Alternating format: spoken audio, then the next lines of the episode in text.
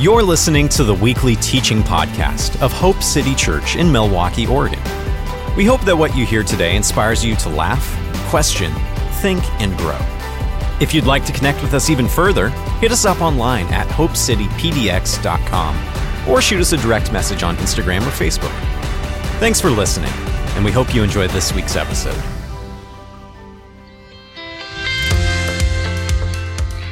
Hello, Hope City Church. Happy New Year. If we've not met yet, my name is Chris Yarko, and I serve in leadership for our church family. My husband Gary and I have been part of the West Linn campus of Willamette Christian Church for almost 25 years, and I've had the pleasure of serving on staff for 17 of those years. Gary is a native Oregonian and grew up in Southeast Portland, and so every time we're at Hope City Church, it feels like coming home. And some of that's because of location, but most of that's because of what an awesome church family you are. Before we hear a message this morning from Grant Hickman, I wanted to take a moment and just say thank you for just being a wonderful church.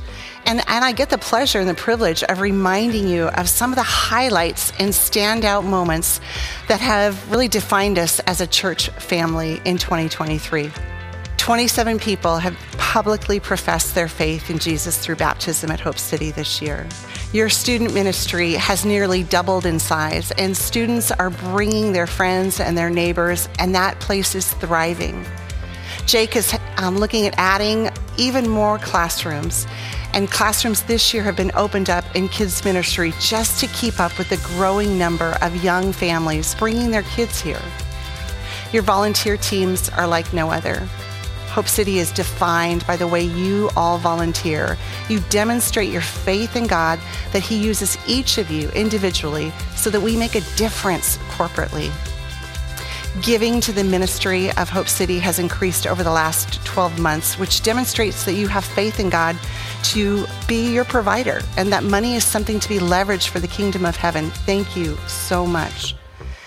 You have been praying for unity within our church and unity with other churches on a regular basis. I love the prayer wall and the neighborhoods that you've all signed up for and the fact that you're actively walking those neighborhoods. I love how 87 individuals have come through Discover this year for the purpose of learning more about Hope City. And 59 new families have visited Hope City. And we're looking at don't be surprised, but looking at adding a third morning service come this spring to support the growth that's happening.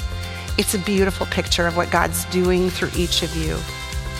So, on behalf of all of the elders, our executive team, thank you for your sacrifice. Thank you for generously giving. Thank you for your friendship. Thank you for being a church that Jesus loves and that through you, you are showing the love of Christ to this community. Thank you for embracing and welcoming in your brothers and sisters from Beaverton Christian Church, Willamette Christian Church, and now as we welcome in New Hope Church.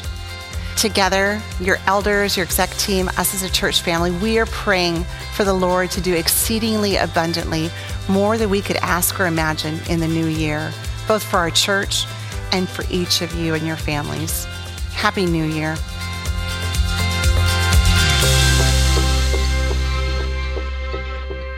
Well, happy Sunday, Hope City Church. As you just heard from Chris, there have been some amazing things that have happened and that God has done in and through our church over the past year. And I am excited about what God is going to do in 2024, both in your life and in our church. You know, today marks the last day of 2023. And as we move into the new year, this is a natural place to do two things pause and reflect on what has been and anticipate what is to come. As you think back over the past year, how's it been? Now, if you're like most people, there's been some great moments and some not so great moments. Maybe this was a year of the fantastic, or was it a year of fear? Maybe it was a year of excitement or the year of ennui.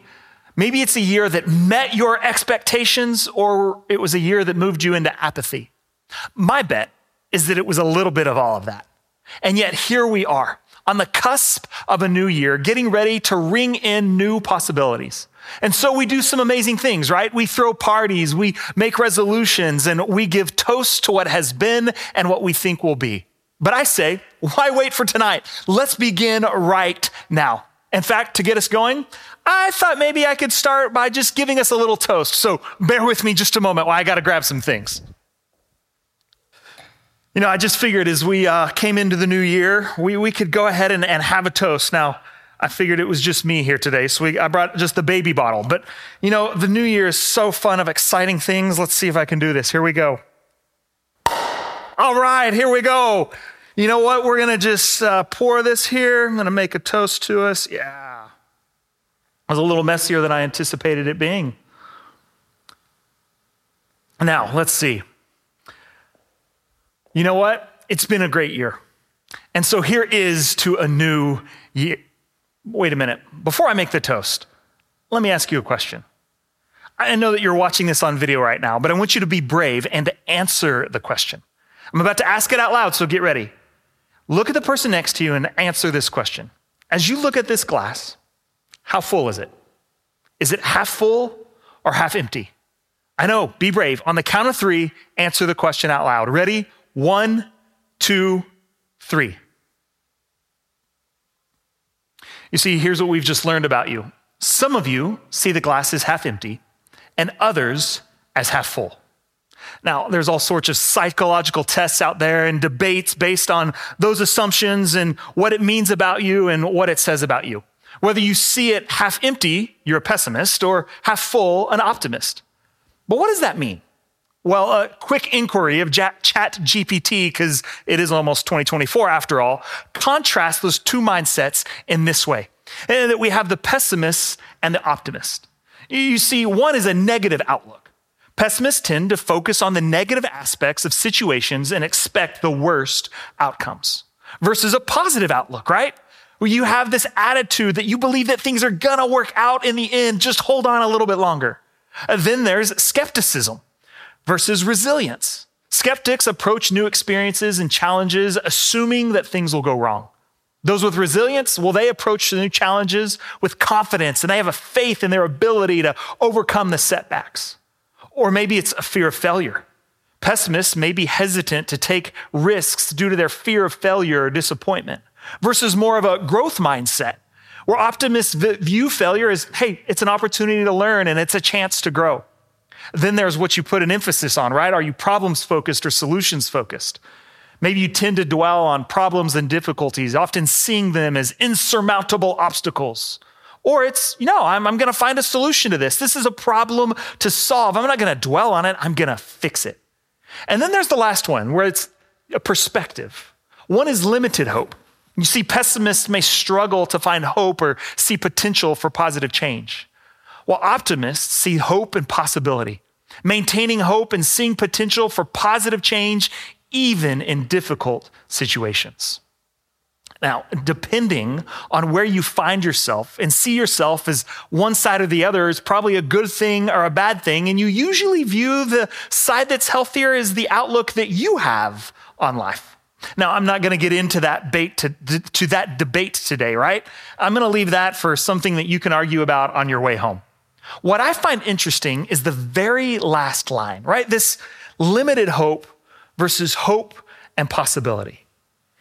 Hope is a word that we often use, but more than that, it's a word that we feel. It's a word that we feel a lot this time of year. We've just come off of Christmas and a season of Advent and focusing on the coming of Jesus, our Savior. And now we turn and look at the new year. We are on the edge, the verge of expectations of what this new year will be like. It is this year that, I, is it going to be this year that, that I get the job that I wanted? Is it this year that we're going to get pregnant? Is it this year that I'm going to finish my degree? Is it this year that I'll get financially stable, that I'm going to get my health under control, that I'm not going to have as much to deal with and maybe less pain and grief and exhaustion? Oh, wait, it, we're going to 2024, right? It's a political season. So never mind. God, would you just help this to be the year where we don't fight so much? But what if I told you that optimism and pessimism are neither biblical perspectives? Neither of them encompass hope. You see, if generally speaking, pessimists say things are going to get worse and optimists say things are going to get better, hope says whether things get better or worse, I can still have hope. Neither pessimism or optimism are things that you'll find in the Bible. Hope is never defined as having a mindset of things getting worse or better in the future. You see, that would just be based on odds and probabilities in our experiences. Hope says, I have a faith and an assurance in God that is outside of my experiences. And what you hope for shapes what you live for and what you do. You know, growing up in my household, uh, a lot of times in the holiday season, we would put puzzles together. Now, I've got small kids right now, and so we don't do a whole lot of puzzles. In fact, we don't do puzzles that are more than like 50 pieces. And why don't I do them right now? Well, because I'm a smart parent. You see, if I do a puzzle in my house with three to five year olds, I have no hope of completing it. Oh, I can see the box. I know what things are supposed to look like. I can complete the border. I can categorize the pieces by the color and the shape and get to work. But since I can't complete the puzzle in one sitting, I'm left playing the odds. And the odds are that by the time I get to the end of it, we will have all of the pieces except for that one that has somehow made it into the land of mismatched socks to never be found again. Those odds of finishing the puzzle are low. Optimism says, do it anyway. And if not, it, it's okay. At least we had fun along the way. Pessimism says, don't even try, because you're just going to get frustrated when it doesn't come out the way you wanted. As followers of Jesus, we are to have a different mindset, one based on who God is, what he has done, and what we know to be already true in the future. Few places speak to this in scripture and in as much contrast as the book of Isaiah does. In the book of Isaiah, you have the author Isaiah writing a dream that he has for God's people. And I believe that it's a dream that not only he has, but it's one that God through the Holy Spirit has given him. So it's for God, from God, for God's people, both then and now. The book of Isaiah is written in two parts, but the first part is writing to Judah to warn them of what is coming their way. You see, for them, the kingdom of Israel has been divided into two nations, Judah and Israel. And currently, Israel is being destroyed by the Assyrians. Now, when I say destroyed, I mean absolute brutality. I won't get into it today, but read up some time on the Assyrian Empire and what they did to their enemies. They were ruthless. In fact, they make most of our modern wars, dictators, and terrorists look tame compared to what they were doing to Israel. And it's in the midst of all of that happening that Isaiah says this in Isaiah chapter 9. Nevertheless, that time of darkness and despair will not go on forever. The land of Zebulun and Naphtali, pay attention to these names and these places. They'll be important later. They'll be humbled, but there will be a time in the future when the Gal- in, in Galilee of the Gentiles, which lies along the road that runs between the Jordan and the sea, will be filled with glory. He goes on in verse 2 to say, The people who walk in darkness will see a great light. For those who live in a land of deep darkness, a light will shine. Now, this verse right here, verse 2, is often a verse that we use today when speaking of people that have not yet had a, an encounter with the beautiful, life giving relationship that they can have with Jesus. But here in Isaiah, the people in darkness are Israel because the Assyrians are attacking. They're the people in darkness. God is saying, I know things look really bad right now. I know what the Assyrians are doing. But God is writing to them reminding them that their hope is not based upon things getting better or even things getting worse. And he's saying they might get worse. But hope is based not on present experience, on the ebb of flow of things, but on who God is. See, what you hope for shapes what you live for. This is the biblical idea of hope a blessed assurance that someday, maybe not even in my lifetime, God is going to make all things right. For Israel, hope does not look like what we call hope. Hope for them is a longing that things will get better, trusting that they will be better, trusting God that even if they don't for us now, they will someday. I can resonate with that. I mean, do you ever get tired and weary of things? I know I do. Right now, I'm in relationship with people whose marriages are hurting, whose kids are rebelling. Right now, I'm in relationship with people who have uncertain health diagnosis and have no jobs or jobs, jobs up in the air. Right now, I am in relationship with people who do not yet know Jesus, and I desperately want them to know who he is. And that's just me talking about my extended family. That doesn't even start to consider so many of you that I have walked with and pastored with over these years, and things that we have walked through together, cried through together, prayed through together. You see, life is hard. And I wish I could tell you that all things are going to get better in this next year, that it's all going to work out how I want it to, how you want it to, in the way that we want it to. But I can't. Life does not and never has worked that way. It's why we need something more than optimism that says it's all going to work out and pessimism that says, you know what, it's all worthless anyway, let's just do whatever we want. No, we need hope. And that hope comes in verse six. And it's actually what we just celebrated. For a child is born to us, a son is given to us. The government will rest on his shoulders and will be called Wonderful Counselor, Mighty God, Everlasting Father, Prince of Peace. His government and its peace will never end. He will rule with fairness and justice from the throne of his ancestor David for all eternity. The passionate commitment of the Lord of heaven's armies will make this happen. These verses are describing the first advent, the one we just celebrated. That in the midst of Israel and eventually Judah's pain and suffering, a child would be born. That child would make things right. That hope, that salvation, and that flourishing would come through a child. And note what it says governments will rest on him. He will be an extraordinary strategist, an everlasting good father, the Prince of Peace, a peace that will rule and end with justice and fairness for all eternity. That is a hope in Jesus.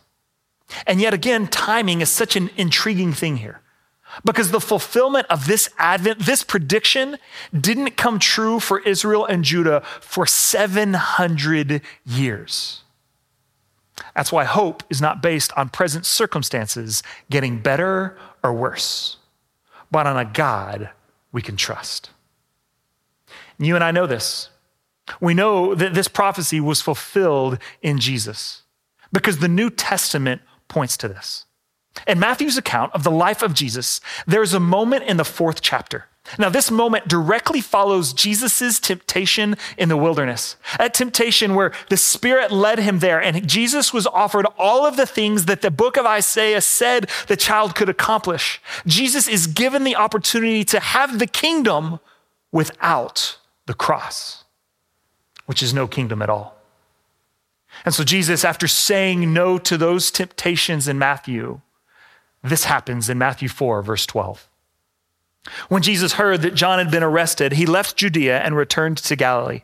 He went first to Nazareth, then he left there and moved to Capernaum, beside the Sea of Galilee in the region, there's the names again, of Zebulun and Naphtali.